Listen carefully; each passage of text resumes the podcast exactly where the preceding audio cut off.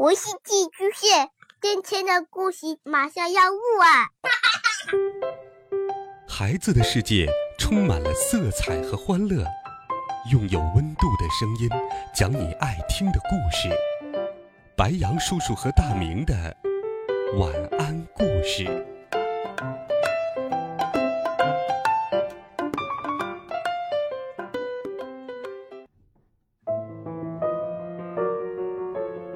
小朋友们、同学们，大家好，欢迎收听白羊叔叔讲故事。今天，白羊叔叔继续给你准备了《神探猫破案冒险集》的好听故事，一起来听《银行被劫之谜》第八集《下水道之旅》。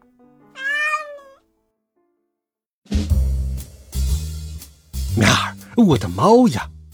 嘟嘟叫道。原来如此，鹏鹏也附和了起来。喵，这下可好。于此芬又补充了一句。然而，在月光黑色的脸庞上，却浮现出了一丝微笑。喵儿，现在一切都明朗了。他下了结论。今天晚上，印度土豪来巴黎收购萨莱酒店，而这家酒店又正好位于马雷区。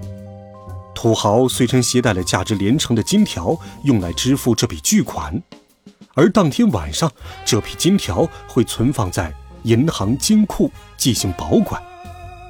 啊，没错，没错！因为激动，多多不禁摇摆起了尾巴。也许那些小偷很早以前就得到了消息，已经密谋了很长一段时间了。听见他这样说，约瑟芬不禁觉得脊背发凉。是啊，这样的话，就算警察已经层层包围了银行，还控制了出口，也无济于事，因为小偷是在地下活动的。最后，他们会神不知鬼不觉的从我朋友可可的地下室里逃走。那可真是一场惊天大灾难！太阳很快就要落山了，而这就意味着，过不了多久，小偷就会发动行动。面儿，现在只剩下一件事可以做了。月光向大家宣布，那就是我们也得潜到地下水沟里，竭尽所能阻止这场盗窃的发生。三位同伴交换了一下目光，紧接着，鹏鹏便浑身哆嗦了起来。面儿，真要跳到下水沟里吗？那可是又脏又臭，充满了急流和漩涡的地方啊！那来吧，小家伙。多多猜到了他的恐惧，想要鼓励他。没有哪只猫会喜欢水，可是学会浮在水面上是一只流浪猫必须掌握的技能。我还记得那次在马赛港，每次只要多多一说起自己年轻时的奇闻异事，就会没完没了。趁着他还刚开始。月光已带着同伴们穿过了马雷区的大街小巷，在路过警察局之后，他们便来到了香戴尔沙龙前。四只猫咪发出了叫声，编织出一首特殊的协奏曲。而他们之所以这样做，是为了告诉可可，他们到了。嘿，是谁在叫？果然。可可从门里探出了脑袋。啊，是我们，我亲爱的可可。多多一看见他，就迫不及待的献起了殷勤。我们只是……呃，对，我们只是准备大干一场。妙儿，在地下水沟里大干一场。月光先生在胡须底下露出了狡黠的笑容。啊，多多先生。你们流浪猫总是这么勇敢，可可不由赞叹，而且还很机智。多多补充道：“我已经把一切都查清楚了。”他露出了一副大侦探家的表情，向可可解释了大伙儿的最新发现。啊，总之，化解这场危机的唯一办法就是潜入地下水道，阻止盗窃的发生。多多最后总结道：“这样的话，我们不仅能拯救约瑟芬喂养人的珠宝首饰，你也可以不用再担惊受怕了。啊，多多，真是太感谢了！美丽的可可不禁流露出崇拜的眼神。我就知道，把事情交给你，一定能放心。面儿说的好像全是他的功劳一样。恼火的月光忍不住在一旁嘟囔道。不一会儿，四只猫跟在可可身后，悄无声息地穿过走廊，来到了酒窖。地上的活板门已经重新合上，多多和月光一个推一个拉，终于，伴随着一记金属摩擦的声音，他们挪出了一道缝隙。地道垂直而下，深入地底至少有三米之高。他们很快就看到了地下水沟，只见团团漩涡卷起在浮着绿色泡沫的水道里。还散发出一股恶臭，着实让人恶心。面儿，现在怎么办呢？约瑟芬问。人类可以使用梯子，对他们来说那是轻而易举的事。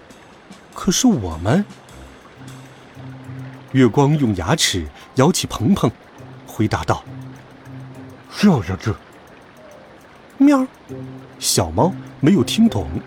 嗯啊，他是说跳下去。多多当起了翻译。幸好管道还算宽敞。月光继续命令道：“我数到三。”虽然不情愿，约瑟芬和鹏鹏还是点了点头。一、二、三。猫咪们纵身跳下，降落在了恶心的阴沟里。面儿，太恶心了！约瑟芬一边抗议，一边抓住了漂浮在水面上的一块小木板。它就像一条木筏，在管道中全速前进。凑巧的是，三位同伴也抓住了同一块木板。地下水道宽敞又黑暗，水流一路盘旋，奔向远处的排水沟。管道两侧。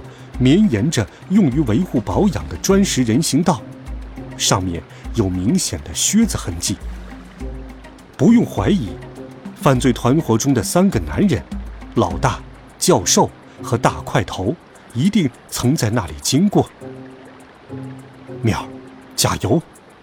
月光一边鼓励大家，一边用爪子划起了水。我们要想办法上岸。水流的确是在把他们带向银行，和用红色砖块搭成的管道不同，银行的地基是用灰色的钢筋混凝土建成的，显得格外引人注目。只是，和他们想象中的不同，地基并不厚实，也不牢固，更不光滑，它显得非常老旧，甚至还出现了缝隙。有人已经利用最深的一道缝隙挖出了一个大洞，足以让一个身材魁梧的男人穿过。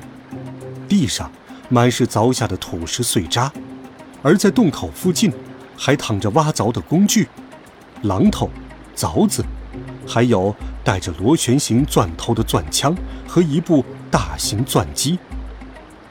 啊，这就是那个团伙使用的玩意儿。难怪那两个老妇人会抱怨在夜里听到奇怪的声音。